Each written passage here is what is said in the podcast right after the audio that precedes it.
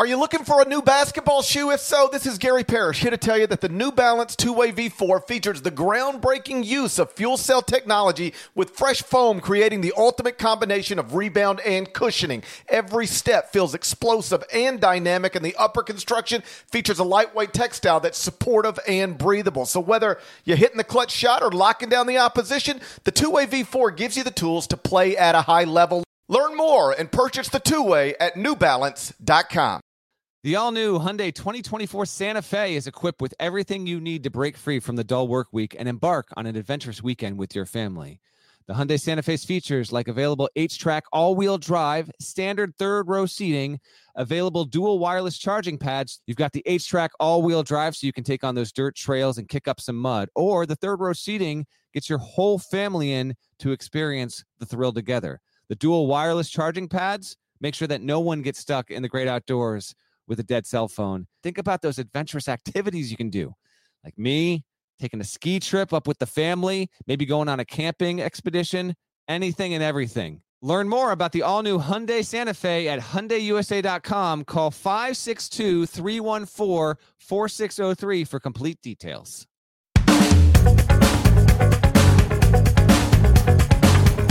Hey there, it's Gary Parrish. Welcome back. CBS Sports Eye on College Basketball podcast, where we sometimes discuss camel fighting, dodo birds, leaky black. Matt Norlander is here with me. If you're watching on YouTube, smash the like button like you're Brandon Davies. You have consent. And don't forget, while you're here, also go ahead and subscribe to CBS Sports College Basketball YouTube channel if you haven't already done it. Let's get into it. What we got last night, Tuesday night, is another night of chaos in the sport. I want to start in Atlanta. Final score Georgia Tech 74, North Carolina 73. And I don't want to start there because I think that's the biggest story from Tuesday night because I actually think South Carolina winning at Tennessee was the biggest story from Tuesday night. We're going to get to that. But the mhm. reason I want to start with Georgia Tech over North Carolina is because it's the latest example of a top 10 team losing on the road to an unranked team this season, which leads us to Norlander's court report. Deadleg, you used part of your court report this week to detail how unusually often top 10 teams are losing on the road to unranked teams this season. Could you be so kind as to walk us through what you discovered like a modern day Ferdinand Magellan? Yeah, not I'm not quite Magellan. Uh no, and I'm not going to take uh I we we had noticed this was this is happening, so it was something that uh you know was kind of floating around my head. But then uh, it was clarified last week. Brandon Ramsey, who writes for Kentucky Sports Radio, put out something um, which had some very interesting data about just how unusually bad top 10 teams were. Uh, again, this is, as I wrote in the court report, this is a very specific corner of college hoops. It was top 10 teams yeah. at the time of being ranked top 10 losing on the road against unranked opponents. So that unranked opponent could be the 26th or 28th or 30th best team uh, but it's not ranked at the time. And what Brandon Ramsey discovered was that uh, this year compared to the past few years was was markedly down. Well then Andrew Weatherman, who's a former Duke men's basketball manager and uh, has done a lot of good stuff sharing data um, on social media, particularly this season, he went back uh, and scraped all of the information from Sports Reference from 1950, which is as far back as you can go, until now, uh, to determine just how unusual this is. And so, yeah, this is kind of fascinating. Now, and we're going to get to the specific numbers in just one second here. I I wonder if we're going to eventually bump back up close to what the record low is. Um, but we do have a weird pattern that has uh, that has been established, and only in the past like five days has actually been better for the top 10 teams. You know, we had Duke didn't lose on the road Monday yeah. against uh, Virginia Tech. Houston didn't lose on the uh, didn't lose on the road Monday against Texas, which is unranked, and we had even more examples of that. Obviously, last night, ironically enough, as we'll get there, Tennessee, a top 10 team, lost at home to South Carolina. That doesn't apply in the situation. Tennessee was in its own building. So, what Weatherman uncovered was in an average season, an average season from 1950 until last season, if you were a top 10 team and you played on the road against an unranked opponent, you won 73.3% of the time. All right. That's a pretty good clip. Almost three out of four times. You're doing pretty good, but you're a top 10 team. It makes sense. The lowest ever was 2015, 2016. That's the lowest one ever, ever. And that was a 62% hit rate. Still pretty good overall. Until the past few days, it was less than 40% this season. Now it's gotten above 40. GP's got the actual number, right. updated data after Tuesday night. Um, I, I, I, yeah, I, I included this in court report because I just find it fascinating as hell. And I do think, although the tournament obviously is played on neutral courts, this is such a low number. And I wonder if we'll eventually get to 50%. I think we will. I'll say, like, at the end of the season, someone check back with us. I bet you we're like, I'll say 52, 53%, which would still be a record comfortably, comfortably a record. But I almost think this might this might lead to the situation where we've got maybe not a 16 over 1 GP, but multiple ones, twos, and threes, like four or five of them, not even making the Sweet 16, which we get every so often. But this just reinforces that to me. Um, reasons for it, I think, are, are many. But uh, what were your what were your thoughts on uh, on what we've seen here and, and why this might be the case? Well, first, you're right. We had sort of talked about this. Like, God, man, it seems like top 10 teams are losing on the road to unranked teams all the time. But we never put like pen to paper or like got the numbers. So shouts to Brandon Ramsey and everybody else who, who dove into this. And we'll leave Brandon Ramsey in charge of this going forward. Just keep us updated. And we'll, we'll just, just every once in a while, just send the tweet out and we'll find it and we'll have the numbers. So um, I'm glad you decided to, I'm glad they dove, dove into it. And then frankly, I might not have even seen it unless you put a big spotlight that's, on it like that's you why. That's what the court report is for. Absolutely. that's what the court report is for. Sometimes people ask me, GP, what's the court report for? And I say, what do I say? Tell me again. Uh, you tell me. light on things that people otherwise might not know. There you go. Yeah, so that's what the court report's for, dummy. So, um, I read the court report. I go, okay, well, this sounds like, a, and then I see North Carolina lose in the final 10 seconds. And by the way, I know Nada's got that highlight Naithan George in the final 10 seconds. You want to watch a you want to watch uh, a, a, a layup with almost no resistance decide a basketball game? Let's do it together. Let's see it. If you got less than that. They caught in this high pick and roll.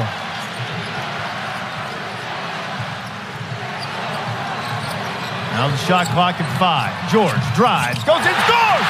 Takes on top, 7.7.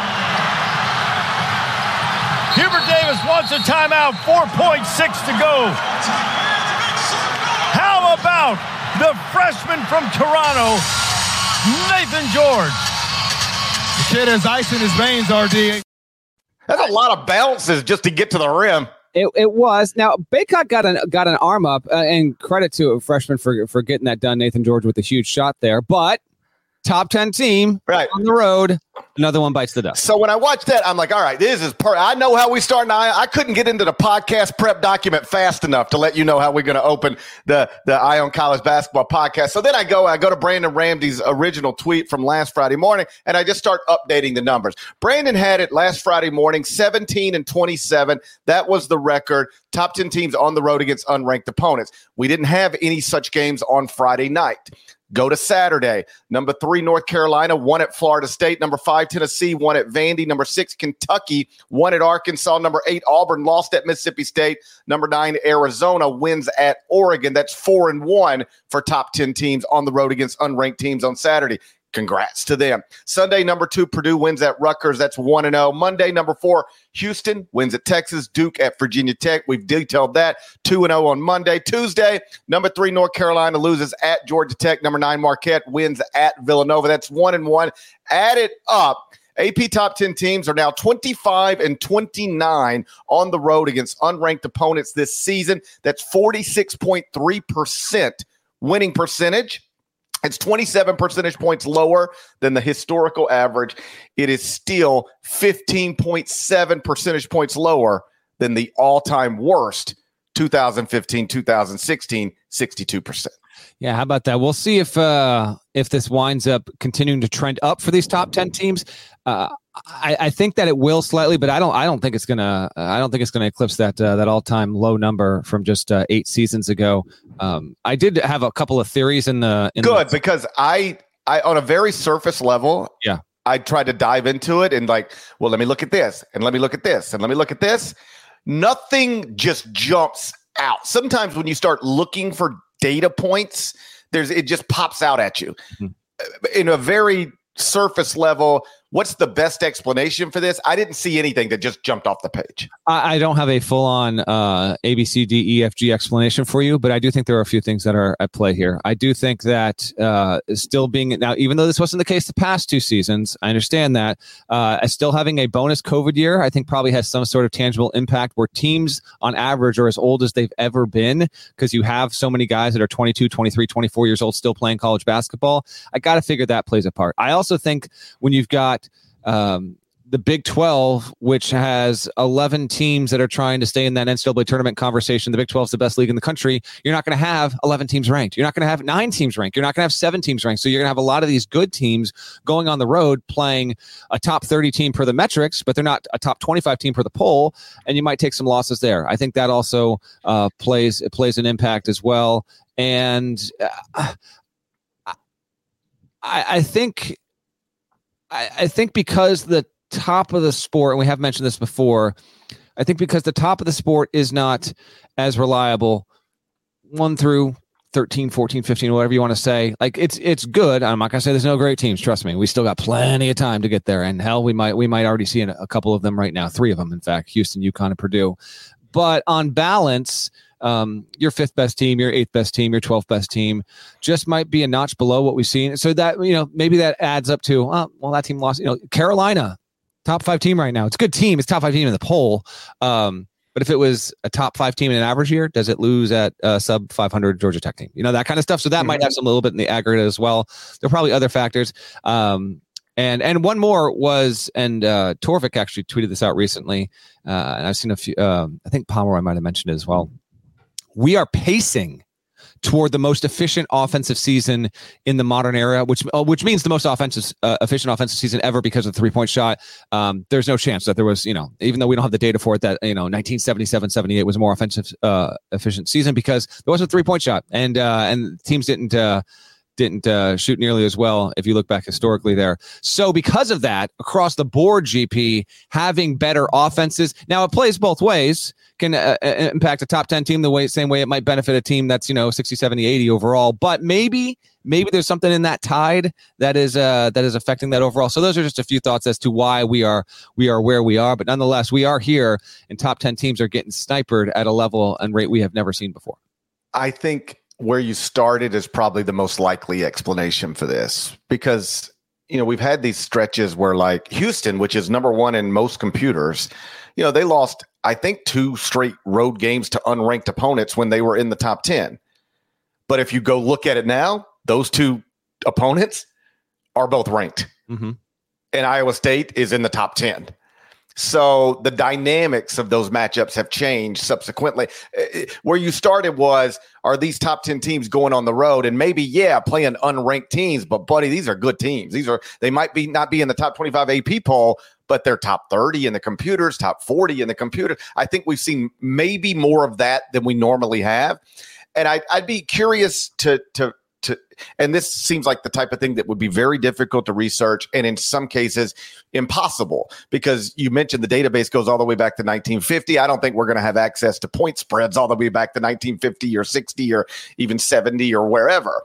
Um, but I, I wonder what you would find if you could really dive into it and look at what do I have the numbers at right now 25 and 29. So there's been 39, 49, 54 such games this season. There's been 54 times this season where a top 10 AP team has gone on the road and played a team that's unranked in the AP poll. What are the point spreads in those games? Are they smaller than normal? Yeah. Is the gap between these two teams, the mm-hmm. top 10 teams and the unranked teams, broadly speaking, is the gap between them smaller than it normally is? I bet you would find out it is.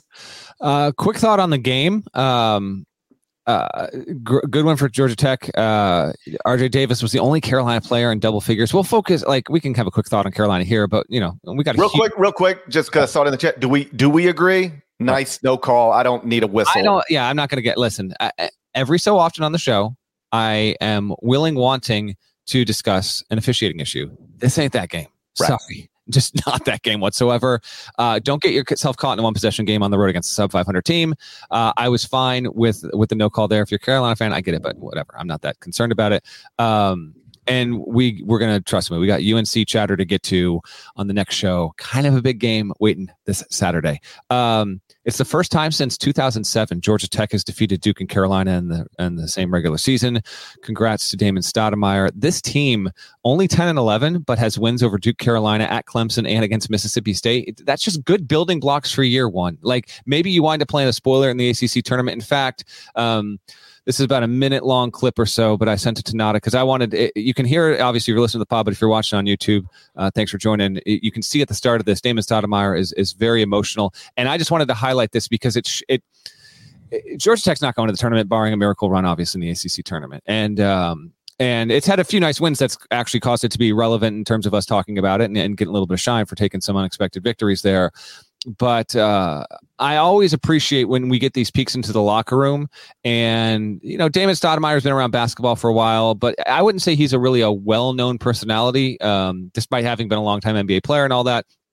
And uh, you could see just how much the win meant to him here in that locker room by nature of you know you beat Duke and Carolina in the same year. Nada, why don't you fire up this uh, this post game celebration and speech from Damon after last night? Yeah.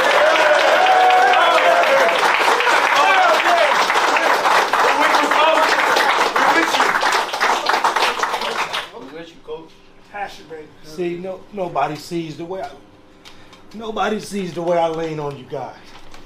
I'm hard on you. I really am. I'm hard on you, but I'm hard on you for a reason. And these ain't these these are tears of joy because I put y'all through that shit ain't easy, man. I know it's not easy. I know it's not easy. And I know how these games are. They wars. They wars, man. That's how they are. But to get to where we're trying to get, you got to experience. Got to experience it. Okay, because a lot of them games have went the other way. But you guys stuck together, and that's why we was able to get that win, man. I'm proud of each and every one of y'all. Love y'all. Bring it in. Let's go.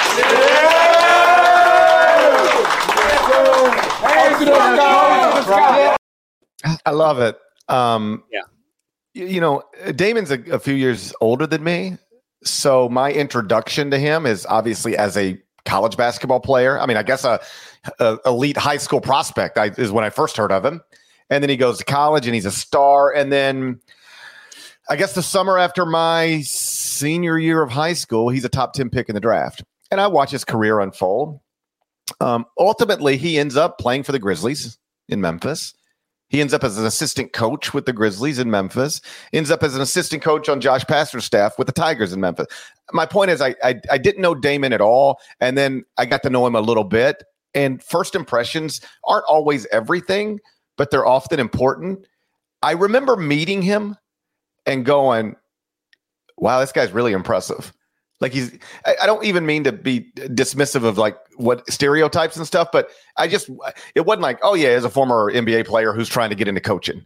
It just felt like, man, this guy's sharp, really impressive.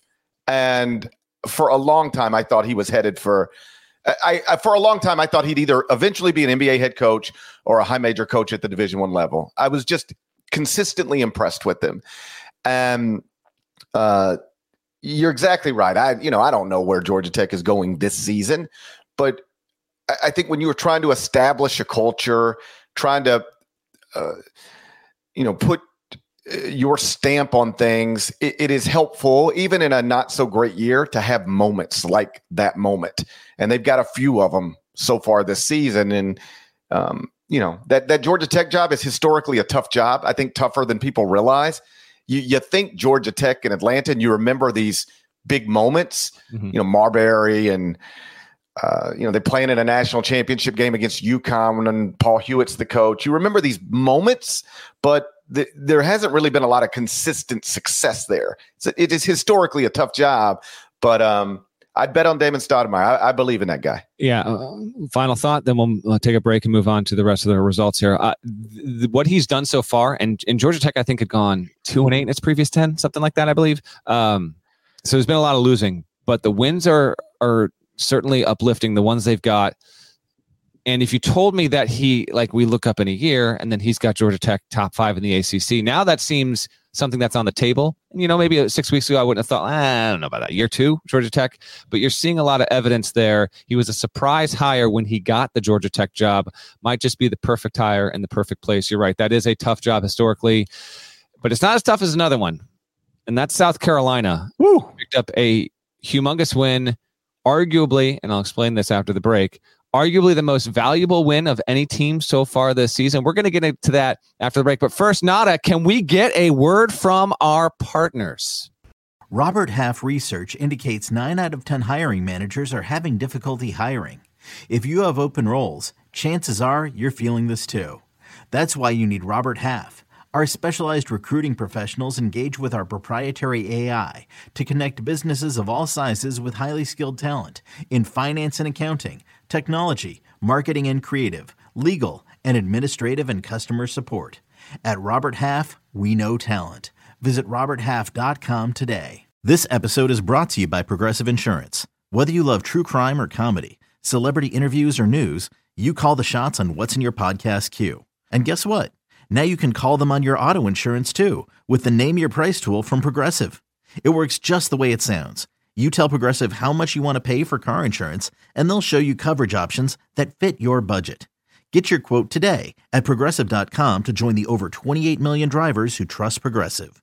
Progressive Casualty Insurance Company and Affiliates. Price and coverage match limited by state law.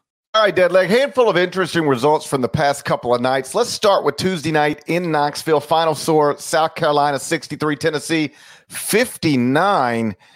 The Gamecocks were like 14 point underdogs at tip off.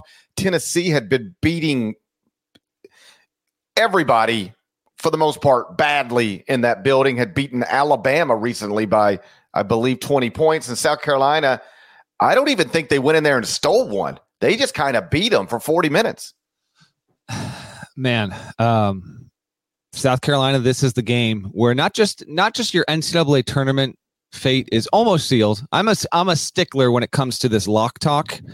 I am, and I've said this on, on the show in the past. You're not a lock unless you can literally afford to lose every game, no matter how uh, unlikely it is, and still get in. We're not there, uh, but uh, in all for all intents and purposes, uh, South Carolina, you can stumble plenty of times. You're gonna you're gonna get in here. This is uh, tremendously valuable, according to the KPI, which only inv- values in season data, zero predictive element whatsoever.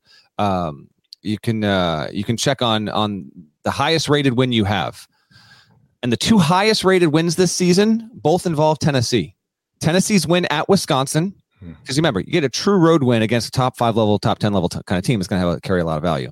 And then South Carolina actually measures the exact same value. South Carolina at Tennessee. Those are the two best wins on the road per, uh, per KPI so far. So you've got that. It's like the highest level quad one win you could possibly ask for. Tennessee was 26 and 5 in its previous 31 games against South Carolina. I mean, this was so one sided and understandably so. Uh, South Carolina had not won a road game. This got s- sent around a lot on Tuesday, and rightfully so because it's been a while.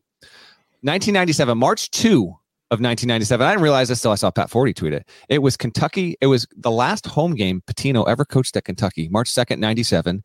Uh, South Carolina went on the road on a Sunday and beat Kentucky. Um, uh, Forde said Pitino was so pissed off he canceled senior day stuff after the game. Those are the, those are the types of things you only remember because you were there. Correct. Exactly. Had no idea. He's canceled the senior day festivities, man. And he never coached another game at Kentucky. That's wild there. Uh, March 2nd, 1997, by the way. Yeah, I'm going to do that thing where people go back and say this was happening, that was happening. Uh, shouts to the ladies of the world. The top 10 albums on March 2nd, 1997. No doubt. Um, uh, what, 10, Blue by LeAnn Rimes. 9, Romeo and Juliet soundtrack. 8, the Evita soundtrack. 7, Celine Dion, Falling Into You. 6, Spice by the Spice Girls. 5, Secrets, Toni Braxton. Four pieces of you, Jewel. Three, no doubt, Tragic Kingdom. Here we go. It's close. Close. Two, Erykah Badu, Baduizm.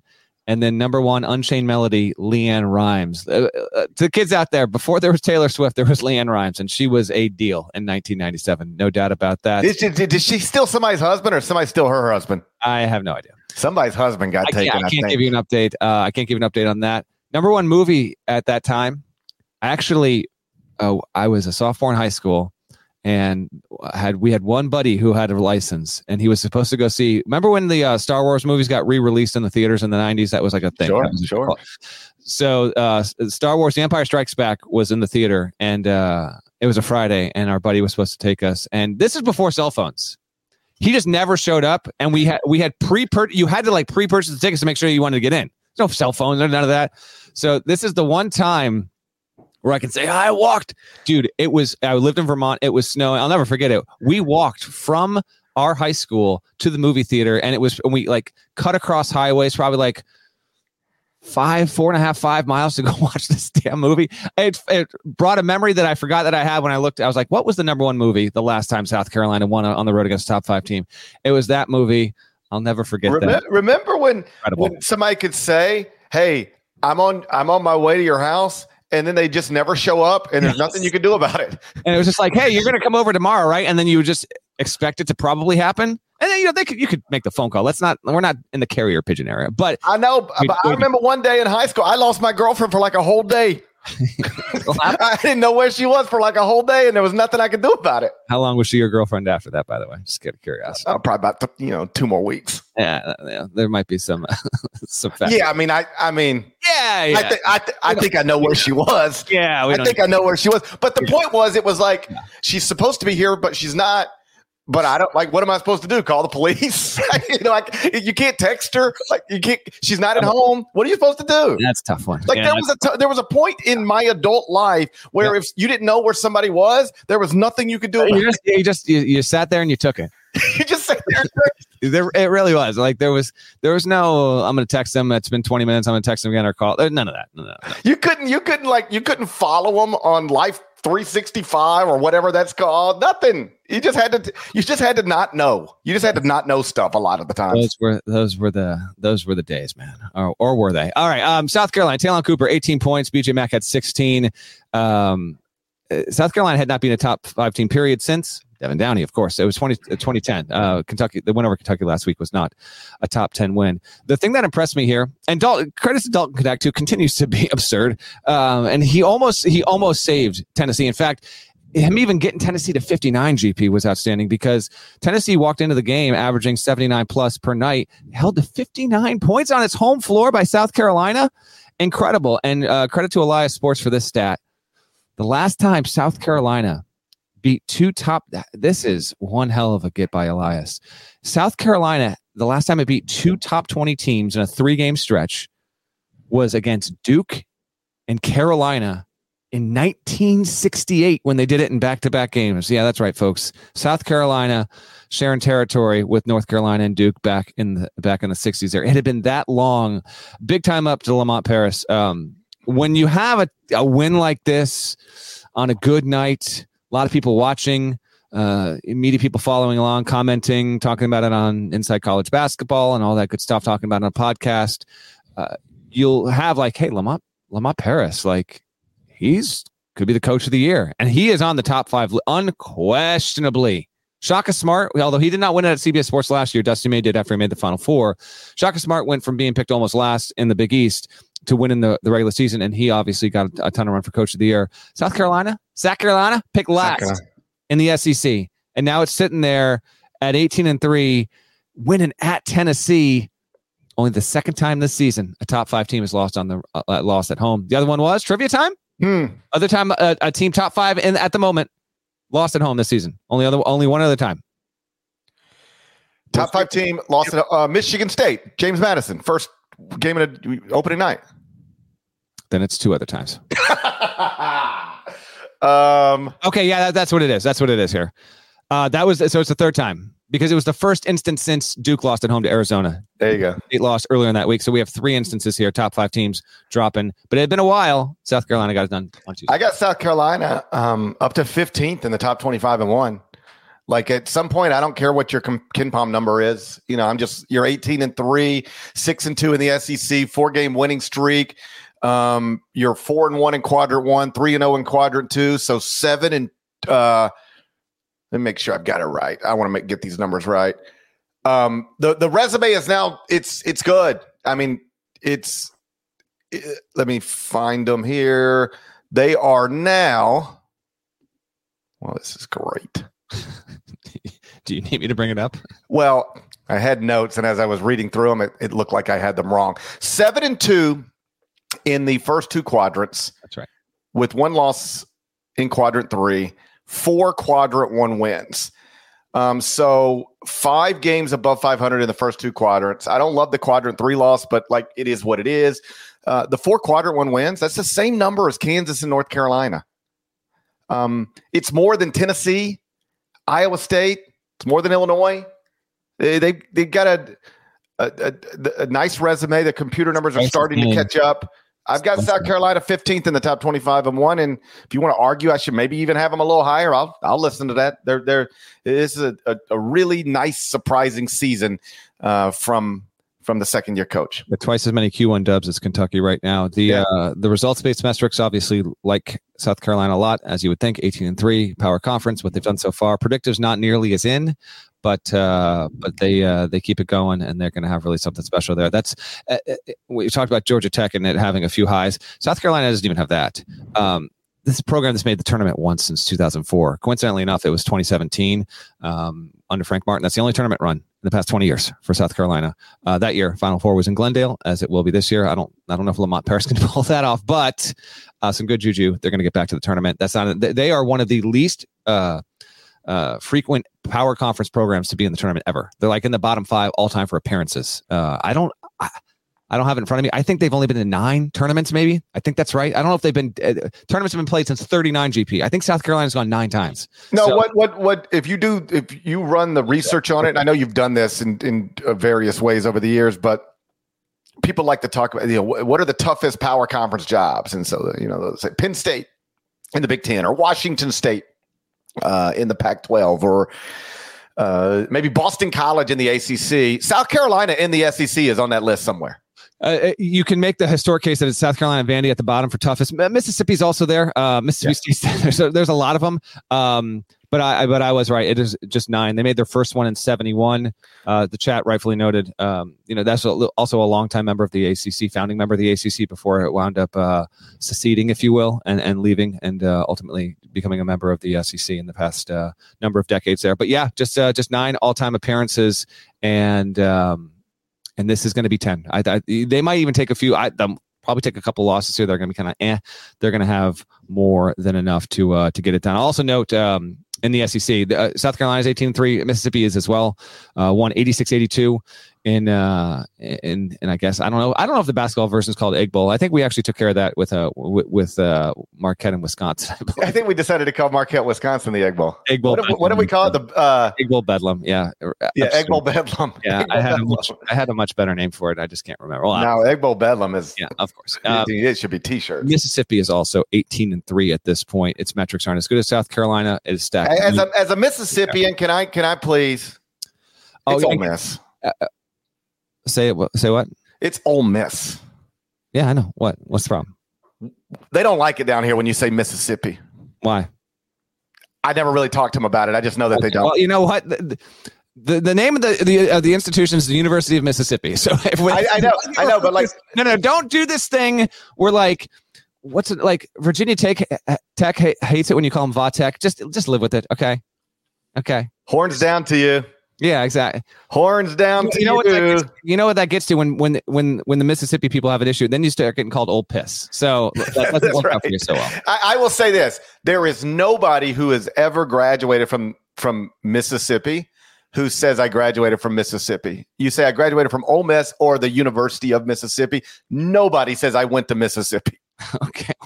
Well, it's a good one last night by Mississippi. I'll Miss, note, Mississippi was good last night. I'll also note and this isn't a complaint, just merely an observation. About I turned in turned in last night, but just before I was getting ready to to close up the lapper, I, I noticed GP finally chimed in on a on a good night in college hoops. Finally chimed in on the tweet machine. Mm-hmm. The, uh, an interesting stat, a thought on South Carolina's big win. You know, Marquette Nova, which we're going to get to, Carolina, Georgia Tech, any any just you know national college basketball voice, right? No, my guy just uh he shared a video of an Ole Miss student with a balloon being a long schlong, and that was your commentary for college hoops on the night. Yeah, I, yeah, I, yeah. With the hashtag, don't- I, think the hashtag was "Come to the sip." come to the sip. Okay. Come to the sip. We're recruiting to the sip. yeah. Okay. Uh, we got incredible. We got incredible cost of living down here. You'd really enjoy it. You'd really enjoy it. Um, you'd enjoy parts of it. You would enjoy the cost of living. That might be it. But you would enjoy. You would en- enjoy that. I I don't even know if it's inappropriate or not. I just. I li- I think it's funny when people pretend that something is their dingling and wave it around. I don't know if it's appropriate, but I think it's funny every time. Dingaling. Yeah, that's the uh, dingaling. You drop a dingaling. Uh, So what we had was these two fellas, uh, presumably Ole Miss students, and buddy, they look exactly like Ole Miss students. Like exact, like if you were trying to, if you were casting for Ole Miss students, they, they- this is where you're going. And they got their balloons in their. I like, I like, I like. I th- I'm not saying you shouldn't. I'm not saying I do that funny. sometimes myself, even at this age. And it's not funny. I'm saying I'm just saying, like, eh, have I been to a children's birthday party in the past year and pretended a You- long balloon was my dingaling? Have I done that in the past year? Probably, You'll ding- definitely, Yeah. definitely. I've definitely done that. Times a year. Chris Beard's former team, by the way. Quick, uh, quick rewind. Rewind to Monday. Houston 76, Texas 72. Horns down. Horns down. Horns down. Horns down to them. Shouts to Jamal Shead, proud graduate of Manor High School, 13 miles from the Moody Center. Comes back home, 25 points. Do you see his quotes afterwards? It was good. No. They, they asked him, you know, because it was homecoming. He like we he grew up 13 miles from Texas's campus. So I guess and, and now you know because of uh, Houston moving to the Big 12 one year before Texas moves to the SEC in Jamal Shead's fourth year of co- he gets this opportunity to go back home and play 13 miles from where he went to high school. And so th- I guess naturally people are like, so did you, you know, when you were growing up in the Austin area, did you always dream of going to Texas? And he said, no. And do you know? Okay, I'm gonna, I'm gonna to trivia time. Okay. Jamal Shead said he never dreamed of going to Texas. Why? Because the follow up question is why not? Why did why not? Why do you think he never dreamed of going to Texas? Um, I did not see the quote. Uh, I will say, I will say because Texas is interesting on the football side and the hoop side. Um, in Texas, as Kellen Sampson recently told me, uh, it's got a humongous fan base. Obviously, University of Texas, uh, Old Tex, I think they call it there too. By the way, um, you either are, are for Old Tex or you hate Texas. So it is hmm. Texas against the world when it considers Texas its own world, and frankly, people in te- many people do. So I'm going to say he said no because he grew up hating Texas, like maybe he had family that went somewhere else. That's my that's my guess. Perfectly reasonable guess. You know what he said? And I'm paraphrasing here, but this is what he said. I never dreamed of going to Texas because I never thought I'd be good enough to go to Texas. All right, well, there's believe in yourself, young man, and anything is possible. It's it's the most like it like everybody's like, I, yeah, I always believed in myself. And he kind of was like, I really didn't. you know? He said so, and then they were like, why because he committed to Houston like May, like at the end of his junior year of high school or right at the beginning of his summer before his senior year of high school. So early. Mhm. And they're like, so why Houston? He said, the first school that showed interest in me is the one that got me. It was just like, it sounds like Houston was just like, man, we like you. And he was like, cool, let's do it. He was ranked 191st in the class of 2020. Uh, so, in fairness to Texas, Mhm. uh, Shaka Smart was the coach at the time. Th- They, they almost never sign players at Texas ranked 191st in the country. It's just not really where they're looking too often. So uh, this isn't one of those where like, what were they doing? He was a little guard ranked 191st in his class. Um, but I thought it was funny that he never dreamed of going to Texas because he didn't think he'd be good enough. And then he comes into Texas as a fourth year player for the team ranked number one in the net and KenPom and everywhere else and goes and gets 25 in an overtime victory. Horns down. Yeah, and he is at worst a second team All American as we get ready to to tip over into February here. Good job by him. Houston um, gets it done on the road. Texas loses an opportunity at home. Mm-mm-mm-mm-mm. Part of why I wrote that thing with the court report, by the way, is I thought, well, maybe Duke top 10 team will get picked off of Virginia Tech, which it had done like five of the previous six meetings, or Houston would get knocked off of Texas. Both top 10 teams, one on the road on Monday. You mentioned Shaka Smart. Let's talk about his current team. 85 80 win at Villanova. Uh, they got out to a 20 point first half lead. It looked ugly early. Credit to Nova. They battled back. They got a four point lead midway through the second half.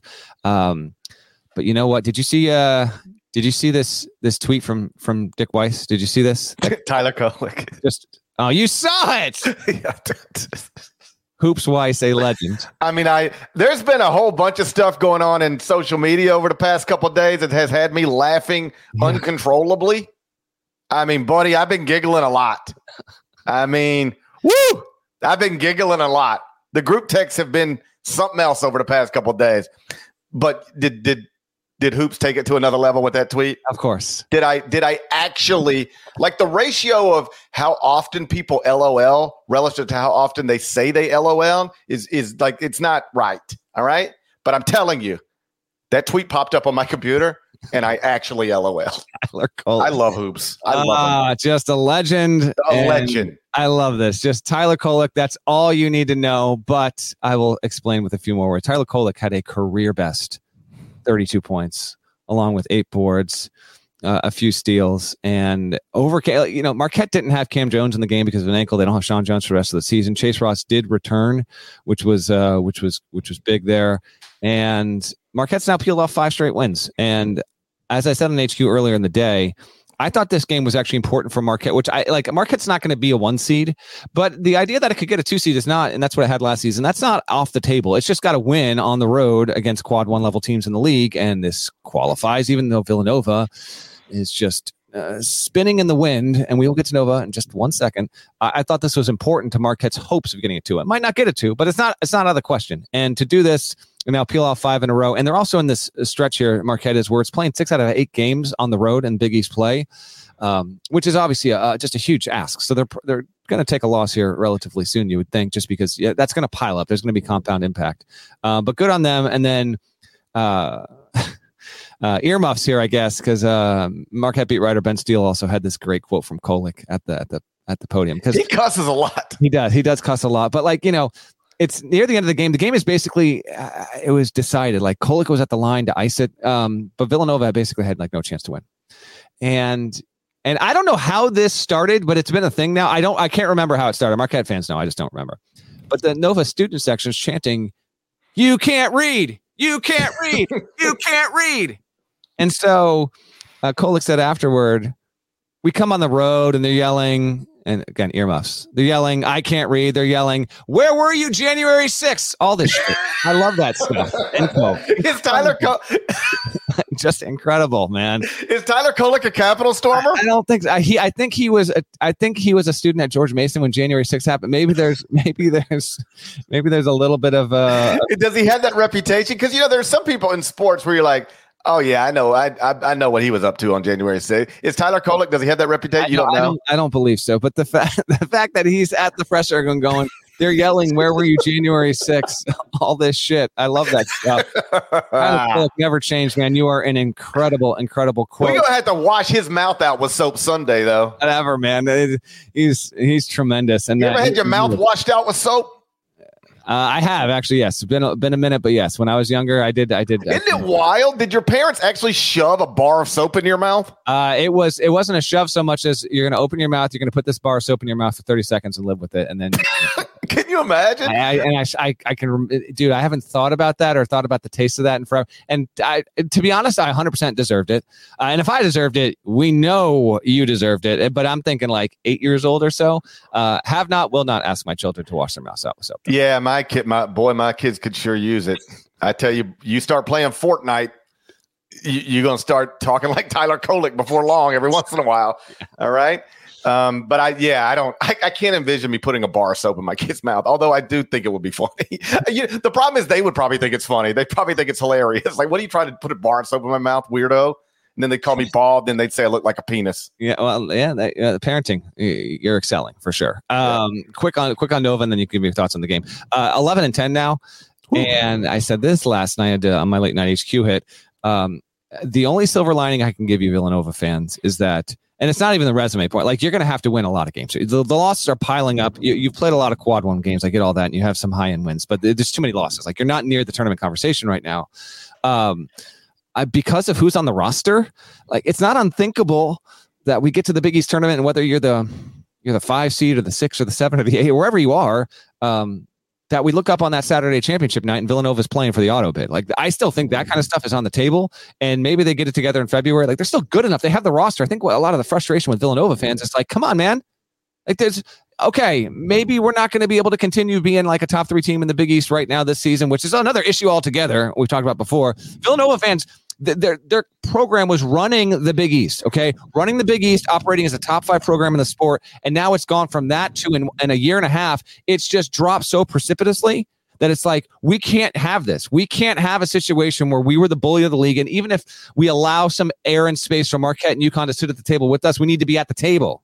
Villanova's not at the table now. They've completely dropped off. But I still think you've got the roster. In fact, you know, the only good news for Villanova uh, last night, they could have used these guys. The only good thing about Villanova that happened on Tuesday night in basketball was these three fellas right here popping up on the screen. Not us bringing it up. I thought this was going to be so beautiful. Those guys. Oh, the, the Knicks on Tuesday. Brunson went for 29 and 8. Josh Hart had a triple double, 10s across the board, 10, 10, 10. DiVincenzo set a personal career best with nine threes made, went for 33 points. Those dudes all play for the Knicks. It was actually, it's um, for Nova fans who are aware of this, if you're a general college hoops fan, you might not have been clued into what uh, what the Knicks were doing. This this was really like this right here that you see on the screen. That was like the come on, man. We just dropped and ha- had to have it home game against Marquette, and then all these dudes that won these titles with us, they're all playing together on the same team, and they go for these huge nights. Uh, it's a moment of pride, but a moment of real pain for Villanova fans. Your thoughts on what went down at the Finn? Well, it, it's. I mean, on one hand, like they got back in it and had a chance, but they were down eleven nothing again. Weren't they just down eleven nothing to UConn? Yeah, uh, that that is part of it. They, they, you get behind and they got the they did they did get the lead, but it's almost like they exerted so much getting back into it. And Marquette was just like, "Now we got the gas to close this out." And it's not like they're incapable of beating good teams. They've got good wins. Um, that's why I, I, I, like you, wouldn't rule out them making a run in the Big East tournament. Although I, I certainly will not predict it, but I wouldn't rule it out just because I've seen them play well and win. It's just, it's not that they can't beat good teams; it's that they can't consistently beat the teams they're supposed to beat. They're five and seven in the first two quadrants, um, but they got three losses in quadrant three. That, I mean, that's that's yucky. it's more than yucky at this. At 49th in the net and wildly disappointing for the second straight season. And yeah, you know, I, I, said it last week on Inside College Basketball when I guess St. John's beat Villanova. And one of the points I made is that I'm not I'm not surprised that St. John's is good under Rick Pitino. I, I always assumed whoever hired Rick Pitino would be good very quickly. What I am surprised is uh, by is that Villanova has gone from one of the most consistently great, successful programs in the sport to something that has been wildly disappointing now two straight years. And, you know, we don't have to get into it, but there's one obvious thing that happened in between these things happening. And th- that's why some Villanova fans are, are concerned right now. Yeah, five straight losses for Nova. Uh, lost six of the past seven. The only win is at home against DePaul. That's how uh, tough it is. Nova will play at home against Providence on Sunday. Let's quickly tour around the rest of the whip round because uh, we still got one more break before we got to wrap the show. Another team that that had a got to have it win that lost at home on on Tuesday was Ohio State. Mm-hmm. Chris Holtmann's team drops another game. Illinois goes in, gets 23 from Marcus Domask who now has six games of 20 or more points. He's actually developed into quite the reliable player, man. And uh, Terrence Shannon Jr. also had 23 in that one. Uh, Illinois goes and gets another quality win, continues to build a really good resume. Uh, but Ohio State losing here and and really slipping um, from once being a 12 and 2 team, and this happened last year. I mean, Ohio State started 10 and 3 and it finished the season 16 and 19. This year started 12 and 2, has now lost six of its past seven, just like Villanova, with the one win, just like Villanova at home against a, a complete afterthought of a team in Penn State here. Uh, Buckeyes, um, it is spiraled. They got to play at Iowa on Friday there. And uh, Holtmann job security, obviously, you know, it's in it's in question now. Um, they're going to switch ads here coming up. Ross Bjork takes over from Texas A&M for a long time.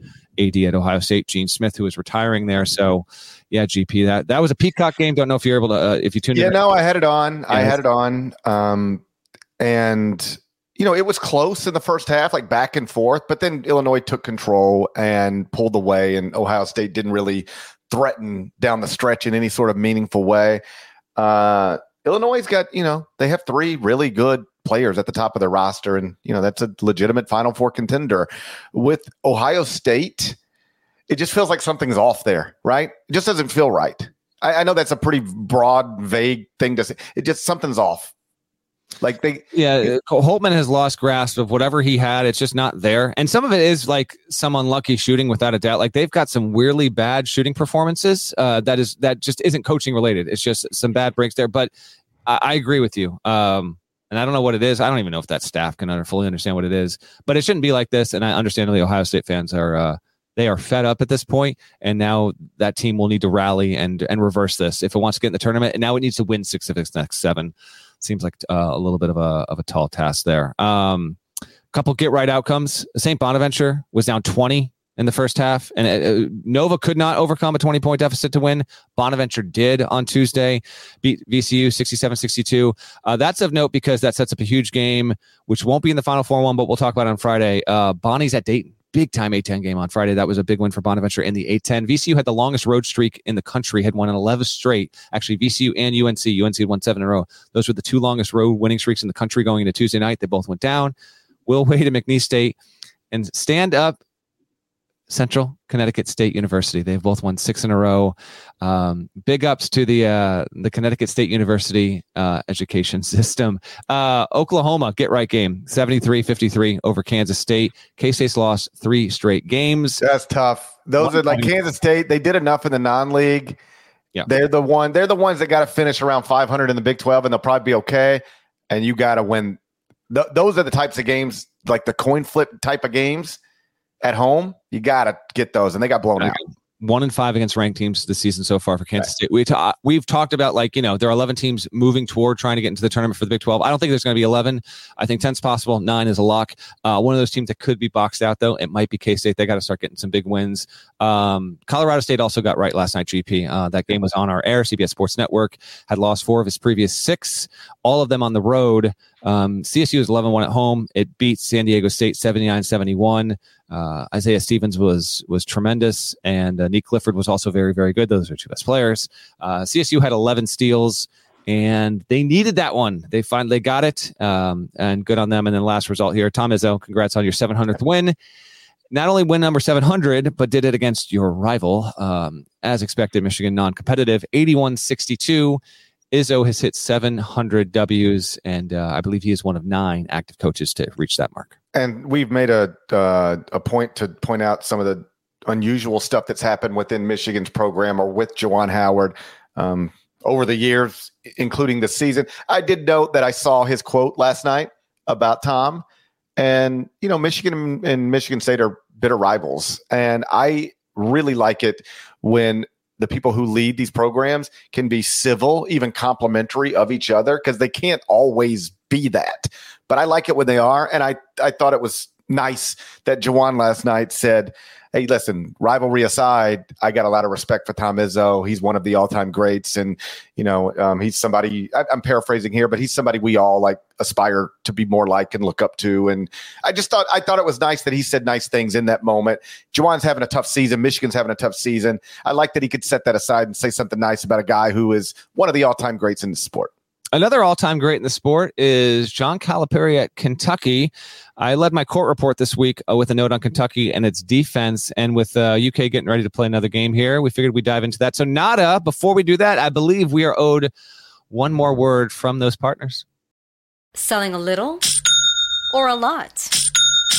Shopify helps you do your thing, however you cha-ching. Shopify is the global commerce platform that helps you sell at every stage of your business. From the launch your online shop stage, to the first real life store stage, all the way to the did we just hit a million orders stage. Shopify is here to help you grow. Whether you're selling scented soap or offering outdoor outfits, Shopify helps you sell everywhere. From their all in one e commerce platform to their in person POS system, wherever and whatever you're selling, Shopify's got got you covered. Shopify helps you turn browsers into buyers with the internet's best converting checkout. 15% better on average compared to other leading commerce platforms. And sell more with less effort thanks to Shopify Magic, your AI powered all star. Shopify powers 10% of all e commerce in the US. And Shopify is the global force behind Allbirds, Rothy's, and Brooklinen, and millions of other entrepreneurs of every size across 175 countries. Plus, Shopify's award winning 24 7 help is there to support your success every step of the way. Because businesses that grow, grow with Shopify. Sign up for a $1 per month trial period at shopify.com slash odyssey podcast, all lowercase. Go to shopify.com slash odyssey podcast now to grow your business, no matter what stage you're in. Shopify.com slash odyssey podcast.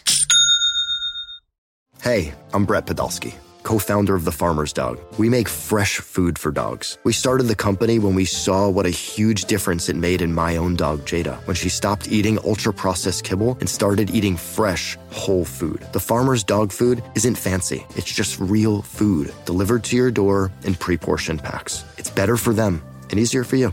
Get 50% off your first box at thefarmersdog.com slash podcast. That's thefarmersdog.com slash podcast. Norlander, like you said, you led this week's court report on Kentucky, and it's not good defense that suggests the Wildcats likely won't win a national title unless they improve on that end. Tell me what you learned. All right. So Ferdinand Magellan. that's right. I got I, I, I like Ferdinand Magellan. I like DeSoto. Um Oh man, you don't know nothing about DeSoto. You don't even know where I'm at right now. You know where I'm at right now? uh, uh, Mississippi. DeSoto County, Mississippi. Old, Ole Miss. DeSoto County, Mississippi. Are you really? There you go. I'm in Hernando DeSoto. I'm in Hernando. Yeah. The city in DeSoto County. That was a that was a Seinfeld reference that flew over your head, but that's good. Yeah, Um, I don't watch Seinfeld. I know, I know. and I I- don't I- quote listen, it. every- Don't watch it. Don't quote it. Can't wait for Curb though. Final Yep. season starts Sunday. Curb on Sunday. Cannot wait. Uh, I drop a Seinfeld reference on you about once every six shows. I just very, very rarely mention that I'm actually doing it. That I figured I'd give you a little, uh, little heads up there. Jerry and Jerry and George at the diner, and uh, and Jerry likes Magellan, and then he asked George, "Who do you like?" He's like, "I like DeSoto." okay, no, no, no, no, no. But I, Yeah, so, well, so well, I hope I hope people don't think I was trying. I was trying to quote Seinfeld because I wasn't. I had no idea. I just really like Ferdinand Magellan. I enjoy his work. you circled back to Magellan, and I figured I had to, uh, I had to invoke it there. Let's talk Kentucky. Okay. Um, so the defense has been an issue, and then I thought, you know what? All right, once and for all, let's see where this where this stands up. So I reached out to uh, a a guy, perhaps you've heard of him, Kenneth Pomeroy, and I said, I know right. I was like, listen, I can I can do the research here, uh, but if you have a way of quickly pulling it up and and saving me, you know, two hours, uh, I'll be forever grateful to you. And he's like, I got you, Norlander, no problem whatsoever. Because the key here is not to look at Ken Pom numbers once tournament play has started. No, no, no. That is that is infecting the pool. You I know, but it's so much easier to do. no, but uh, but if you make the final four, you have you have you have inflated your numbers. I know, but you know how much time you save by doing it that way. Well, this is this is the accurate way of doing it. You I want know, I know it's the right way, but it's so much harder. that's why the, that's what the court report's there for. People I ask, know. That's what I tell people when they ask me. it the right way. Okay, That's what I. That's what I tell people when they ask me. Sometimes people in the streets they'll just be like, "GP, what's the court report for?" And I'll say it is to shine a light on things you might otherwise not know, and to do things the hard way but the right way. right. Well, I, this wasn't the hard way. Ken Pomeroy did the research for me the right way. okay, good. So thank you to Ken. He is credited in the piece. Uh, appreciate you, bud, so much for that. So you want to do this the right way. You look at where teams are ranked after Selection Sunday before a tournament game has been played. And so KenPom's data now goes back to the 1996 1997 season. And the highest, or I should say, the lowest ranked team in defensive efficiency since then to win a national title. So where you were ranked heading into the tournament was Baylor in 2020 21, and, and that was even the uh, the COVID bubble year.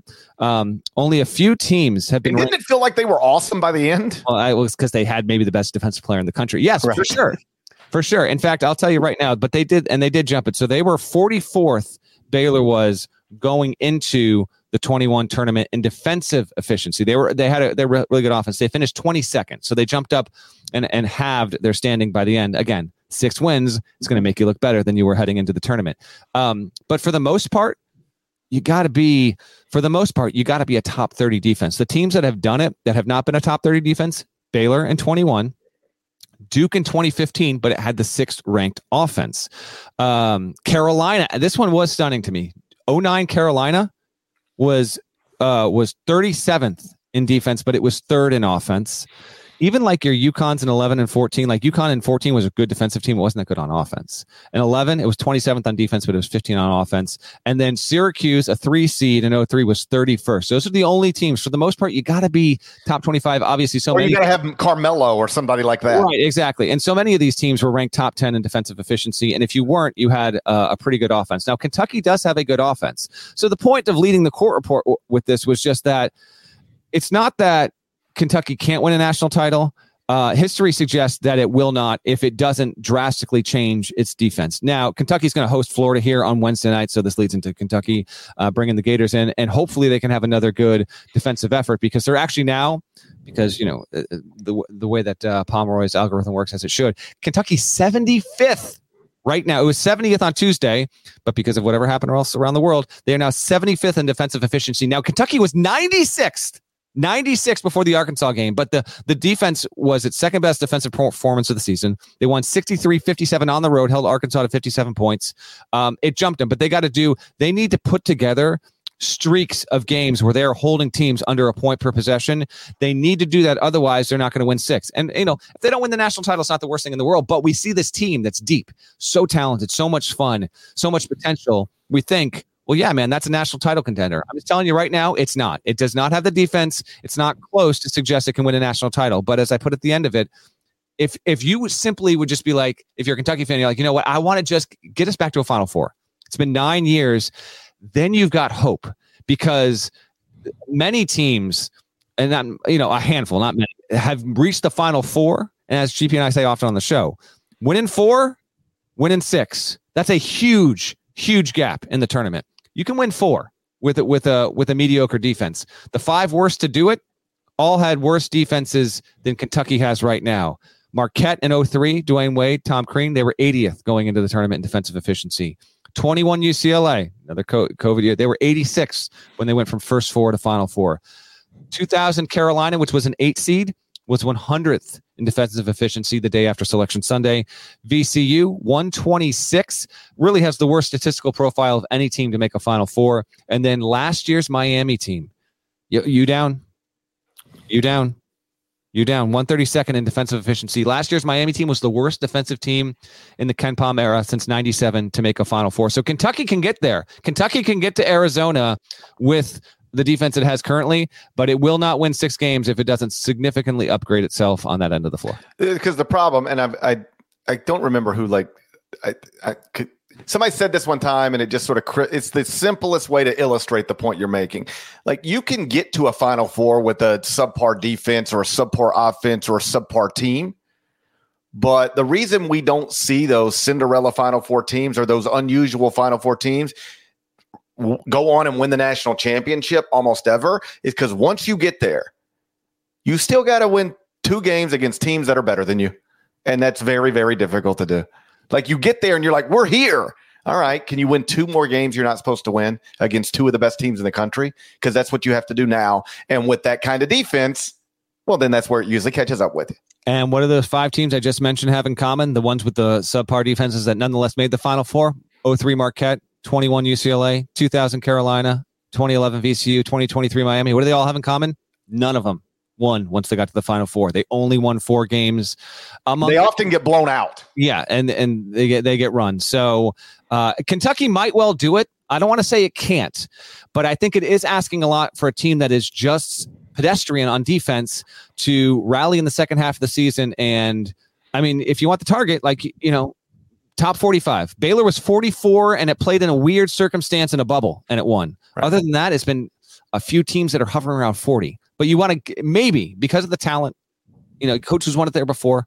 Can you get in that top 45 conversation? If not, um, it, it, just it just won't happen. I think there's I, I, think there is correlation there. I, I, really do. Like at a certain point, like you need to be able to prove that you can play high level level defense. And Kentucky's a ton of fun. Um, but uh, but we just got to see it. It did it against Arkansas on the road. Now it hosts Florida. Let's see. Can they put back to back together? You know, games of really really good defense. That's going to be the key for UK once we get to March. I do think that Baylor team is interesting because I, I think the circumstances matter. They weren't good defensively, but they were in a bubble that was unusual Yep. I, I, that I don't know that it mattered, but like I, I, It's a variable that is different. For, uh, absolutely. Okay. Yeah. They had maybe the greatest perimeter defender in the country. All right. So even though they weren't great defensively, they had a great defensive player. And in the title game, they played somebody that they athletically overwhelmed. Correct. Yeah. And yeah. so the, I think all of that stuff allowed them to win a national championship with a defense that wasn't great throughout the season uh, because they had a great defensive player. They were in the bubble, which might have changed the dynamics of the thing. And and they they were they their opponent in the title game was a, an opponent they were able to just athletically overwhelm, and that was obvious within the first few minutes of that game. You want to look ahead to the next couple nights? Lay that lay out the uh, the viewing guide for for our listeners and viewers for Wednesday and Thursday. What do we got? And I mean quickly look ahead to the Let's next go. two nights, if you know what I mean. Wednesday night, that's tonight. Providence is at number one, UConn. Northwestern is at number two, Purdue. So the top two teams in the AP poll are at home okay, against. But how many does Purdue win by tonight? Revenge game, lost at Northwestern. Oh yeah, I thought I thought about this. I would lay it. I'd lay it. Do we know the line? Let me bring it up real quick. Not for the final four one, just out of curiosity. I know we're, we're going to scoot here pretty, pretty quick. This feels like the one where they'll go out and win it by 25. Uh, I'm gonna I'm gonna get how about the, classic guess the line. No one's ever done that before. Okay. I will I will blindly say the line is Purdue. 14, I'm gonna say 14 point 14 and a half. Stop, I was gonna say the same thing.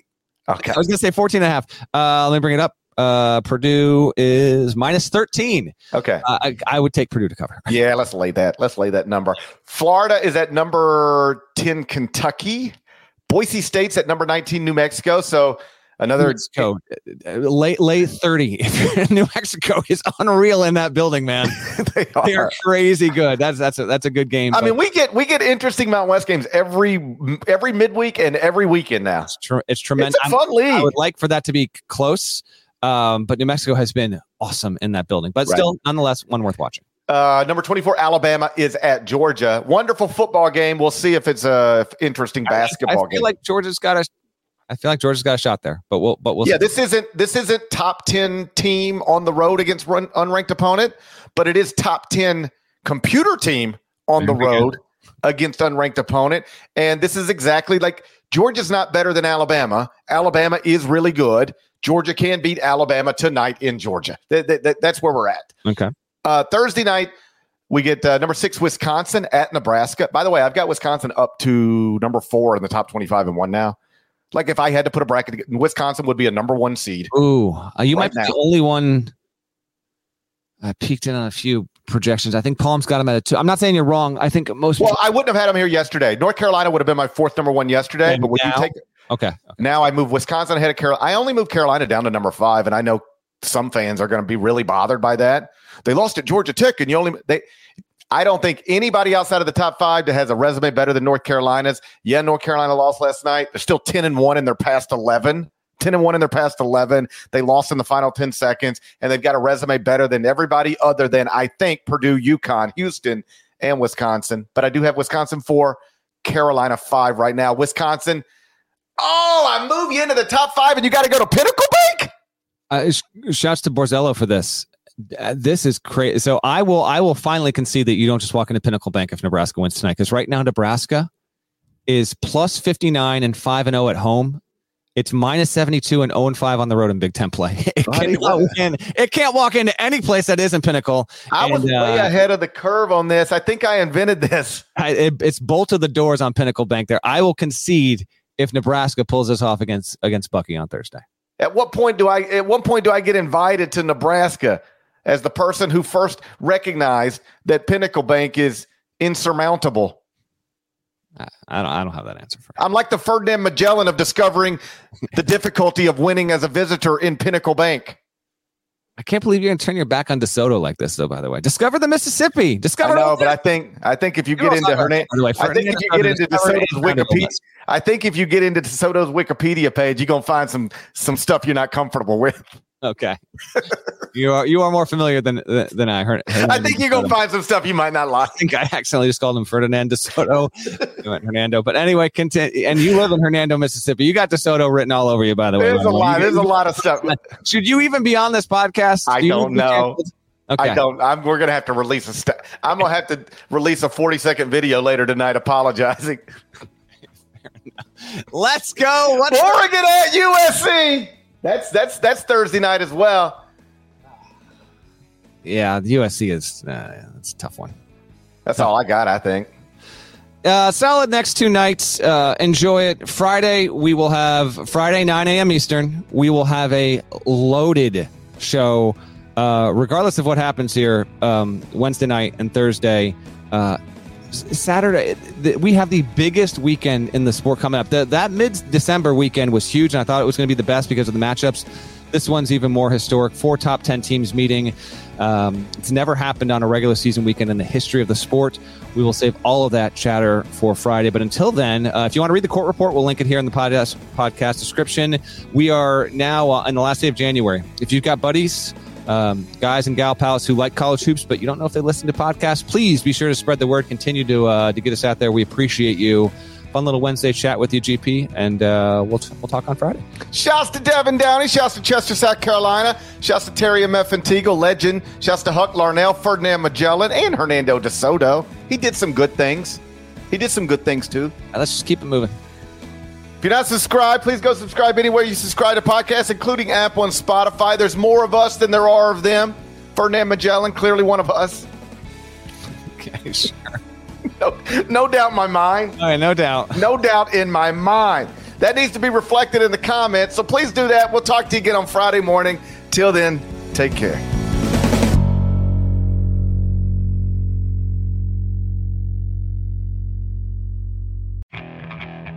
Okay, picture this.